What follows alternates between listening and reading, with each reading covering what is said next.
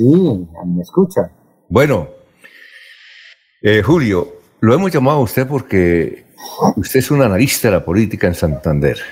Eh, ¿Qué piensa, qué nos puede decir de la captura? Eh, ¿En qué va a cambiar esto? Mire, aquí decíamos con, con Eliezer que la familia, que en lo que estamos de acuerdo, y usted también está de acuerdo con nosotros, es que la familia Aguilar ha sido protagonista de la política santanderiana durante los últimos 25 años. En eso estamos de acuerdo. Ahora, que si son buenos o malos es la otra cosa. ¿Cuál es su opinión? Bueno, Alfonso, el, eh, eh, este tema hay que verlo, digamos, como en historia llamamos, hay que verlo en, diacronía. Es decir, no el hecho por el hecho, sino un poco lo que ha significado en la dirección que usted señala, digamos, eh, la clase política que ha liderado lo que se llama el clan Aguilar o el sector político. Yo, pues, de manera muy particular, mm, esa es mi tesis de doctorado eh, que estoy adelantando desde el año pasado en estudios políticos en la Universidad de Externado y es lo siguiente, ¿por qué? ¿De qué manera la clase política tradicional histórica, liberal, conservadora, eh, que gobernó a Santander y en todo el país a partir de facciones y fracciones hasta los 90 y comienzos de los 2000, ¿por qué fue, eh, digamos, eh, desplazada por una clase política emergente, una clase política paria, de, sectores políticos que venían de otros sectores sociales y que terminaron aliados con sectores ilegales y además de con, una característica muy paradójica. La gente se cansó de la clase política histórica tradicional porque el criterio era, eran corruptos, no solucionaban los problemas de la gente, el desprestigio del Partido Liberal, y terminó apoyando a una clase política desde Hugo Aguilar en el 2004 hasta hoy, con Mauricio Aguilar, terminó apoyando una, a una clase política también muy cuestionada, muy cuestionada no solamente por vínculos con los grupos ilegales, sino por temas de corrupción como lo estamos viendo con el proceso con Richard Aguilar. Entonces, Mm, y hay un factor allí que hay que explicar, que no sabemos con exactitud, es un poco como el propósito, el objeto de mi trabajo de doctorado, que es porque la mayoría o sectores importantes de, de santanderianos han apoyado estas clases emergentes o estas clases, digamos, estas élites parias, como las llama Marco Palacio, un profesor de, la Universidad Nacional. Entonces hay que verlos ahí. Eh, Richard Aguilar tiene una característica muy particular, que digamos era, era lo de mostrar, era la renovación del, del clan, de la saga de los Aguilar, como quiera que había construido una marca propia en la gobernación, un tipo joven, muy dinámico, de mucho contacto con la gente. Eh, cuando Richard Aguilar arranca el primer mes, en su gobernación, eh, la popularidad de las encuestas estuvo en el 78% y el último mes del cuarto año alcanzó el 81%, una favorabilidad muy, muy alta, de mucho contacto con la gente, etcétera, de mucho vínculo con la provincia, etcétera. Entonces Richard Aguilar era, digamos, la renovación de la marca, él había construido una marca propia era un político joven con mucho, mucha perspectiva, con mucho futuro político, pero resulta que mm, eh, lo que nos demuestra la Corte y lo que nos demuestran las investigaciones en los últimos meses es que ha estado al frente de una operación de corrupción, de pedido de coimas, por, eh, digamos, la mayoría de obras que adelantaron. Recuerde usted que Richard Aguilar llega a la gobernación en un periodo económico muy difícil cuando a Santander se le recortan las regalías en el último año de SERPA. Y él se encuentra con un proyecto que fue único, inédito en Colombia, que fue el contrato plan, que fue unos eh, digamos, unas estrategias que diseña Planeación Nacional con los departamentos para llevar recursos producto del boom de las regalías y del boom petrolero que se venía y del boom minero energético que Colombia venía, digamos, eh, que venía afectando positivamente a Colombia desde los años 2006-2007.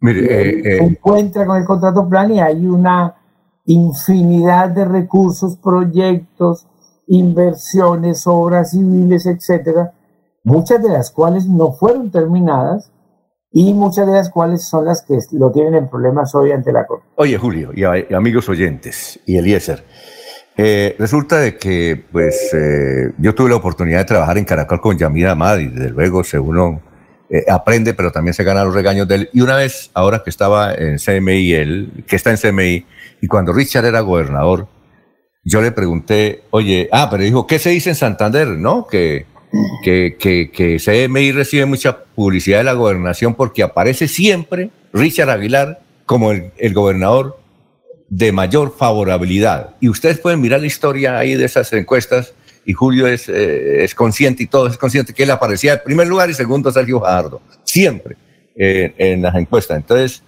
dijo, ¿dicen eso? Dijo, claro. Dijo, mire, yo en todos los años, dijo Yamid, que Richard fue gobernador, nunca le hice una entrevista para pregunta a Yamid, porque no era noticia. Yo les he enseñado a ustedes que a mí me gusta esa noticia. A mí me, me, me direccionan es con una noticia. Y él no producía noticia. Podía ser el mejor verdad. Y además, ni un solo peso de la pauta de la gobernación en, en la época de Richard a CMI, le dio al tiempo, al espectador, a RCN, a todos. Aquí, a este noticiero, ni un peso. Mire cómo son las cosas, ¿no? Y usted es consciente de eso. Yo, yo, yo, yo pienso que usted recuerda ese dato, ¿no?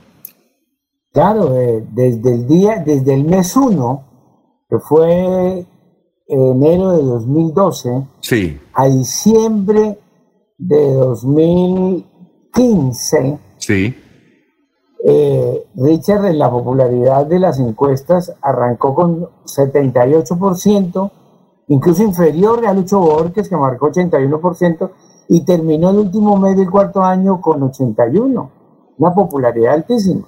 Él, pues, eh, digamos, es un nuevo estilo, un hombre joven, dinámico, mm, eh, muy, muy, muy trabajador en el sentido de las agendas, de los viajes a la provincia, del desarrollo del proyecto, pero, pero el, si, si la, la transparencia de los gobiernos se midiera por popularidad, por apoyo de las masas, pues eh, estaríamos en el peor de los mundos, ¿no? Eh, Julio, usted qué ha hecho, Julio, usted que ha hecho una investigación sobre el comportamiento social de Santander frente a la actividad política de los últimos años, eh, hablábamos con Eliezer. ¿Por qué aquí por ejemplo, cuando una persona está en difíciles condiciones, eh, hay gente que lo critica, desde luego, como vemos en los mensajes, pero eh, hay gran parte de la gente que lo apoya. Eh, eso, ¿Esto usted cree que con la captura de Richard lo que va a levantar es solidaridad electoral? Es posible y, y de alguna manera los, los mandatarios siempre tienen unos nichos de amigos, de favorabilidad, de popularidad, pues importantes, unos más que otros. Pero hay un, hay un dato, Alfonso, el, mm, esa es una de las grandes cosas que hay que explicar. ¿Por qué eh, los Aguilar tan cuestionados, eh, condenado Hugo Aguilar, capturado dos veces en la cárcel, el caso de Richard, ¿por qué siguen manteniendo un nivel de favorabilidad, popularidad y aceptación entre los ciudadanos. Y no solamente entre los ciudadanos. Recuerde usted que un sector del establecimiento en Santander, recuerde usted Virgilio Galvis y estos sectores empresariales ligados al clúster de la salud, estos sectores eh, que incluso pretendieron llevar a Uja Aguilar al Club Campestre, estos sectores del establecimiento han hecho negocio y han hecho, digamos, lo han apoyado políticamente desde Hugo Aguilar a, hoy, igual con Richard. eso no es solamente un tema popular, de aceptación, de amigos, un sector del establecimiento. Y además, ellos no han gobernado solos, ellos no desplazaron toda la clase política tradicional, liberal, conservadora y, fue un juego de suma cero, no. Ellos cooptaron a un sector de la clase política tradicional, recuerde usted Convergencia, cuando Luis eh, eh, Alberto Gil, eh, congresistas liberales y conservadores terminaron en Convergencia, igualmente los Aguilar han gobernado, con un sector importante de la clase política. Hoy Jaime Durán gobierna con los Aguilar en la gobernación, como dice Aguilar. Entonces ellos han cooptado un sector de la clase política. Y el otro factor es que hay un problema de institucionalidad, pero estructural muy, muy grave. Todos los gobernadores elegidos popularmente, Alfonso y, y todos, a excepción de Jorge Gómez Villamizar, que logró que la Corte le precluyó las investigaciones que tenía, todos han, han estado y están subyudice. Todos. Ah, bueno, y Horacio Serpa, que, digamos no, no está muerto. Pero todos los gobernadores han estado en la cárcel o han estado suspendidos o están en subyudice. Y no solamente la gobernación, los últimos, los alcaldes elegidos popularmente, excepto, perdón, excepto Luis Fernando Gotepeña y Honorio Galvis, todos están sus todos, desde, bueno, y Alberto Montoya, desde, estamos hablando los últimos cinco o seis, Iván Moreno, eh, Héctor Moreno, que murió de COVID, Fernando Vargas fue suspendido, Lucho Borges y Rodolfo Fernández. Entonces, aquí hay un problema de institucionalidad. La institucionalidad pública colapsó hace tiempo porque los modelos de gobernabilidad que se han implementado han sido modelos privados en función de sectores de contratistas, de grupos de políticos que actúan alrededor de los gobernantes que terminan enriqueciéndose privadamente que incluso hay compra en silencio de buena parte de la prensa y de los medios de comunicación. Ah, hay redes de contratistas nuevos. Los, Aguilar, además que sustituyeron a la vieja clase política, llegaron con nuevos contratistas. Eh, los hermanos Valderrama, entre otras cosas, un contrato de la ampliación de la, de, la vía Floribanca, el tercer carril, ellos están involucrados.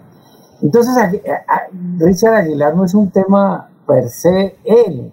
Él hace parte de un fenómeno político de, de ilegitimidad de la gobernanza en el departamento y en, Bucaramanga, y pues eh, que no es nuevo, viene de hace algún tiempo. Muy bien. Eh, esto, Julio, gracias. Eh, muy amable. Aquí Yo quiero preguntarle algo a Julio. Ah, bueno, sí. Eliezer, con mucho gusto. Julio, eh, esta captura, ¿qué tipo de captura es? ¿Es una captura preventiva?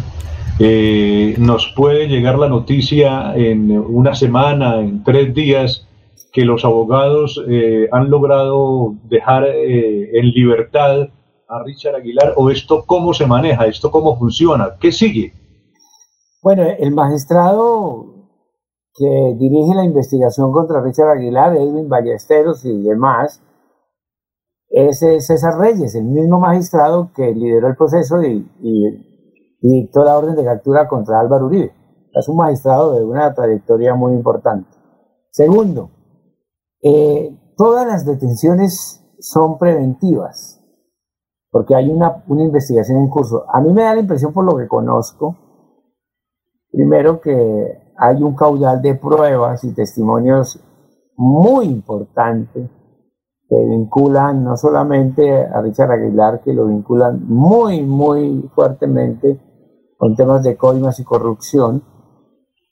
Y tercero, mm, hay, que recordar que la mayoría de las pruebas, todo arrancó con el contrato de ampliación del estadio Alfonso López, que fue denunciado por algunos veedores, pero la Corte, el, el magistrado que dirige la investigación, determinó avanzar hacia la mayoría de la contratación de Richard Aguilar, porque a raíz de las pruebas aportadas eh, determinó que no era un solo contrato, sino que, digamos, esta estrategia y, estas redes de corrupción abarcaban y van más allá de un solo contrato, o sea, no es un solo contrato.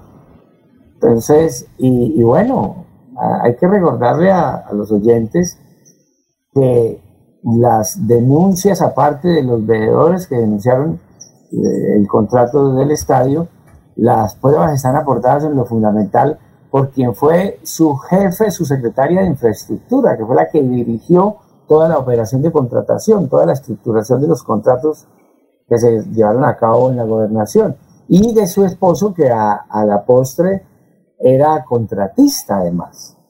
O sea, a mí me da la impresión, un poco por lo que conozco, que el tema es muy delicado. El tema es muy delicado. Muy bien. Eh, muchas gracias, Julio, por ese aporte que ha hecho aquí al noticiero sobre la factura de Richard Aguilar. Muy gentil. Bueno, Alfonso, Elías de larga vida.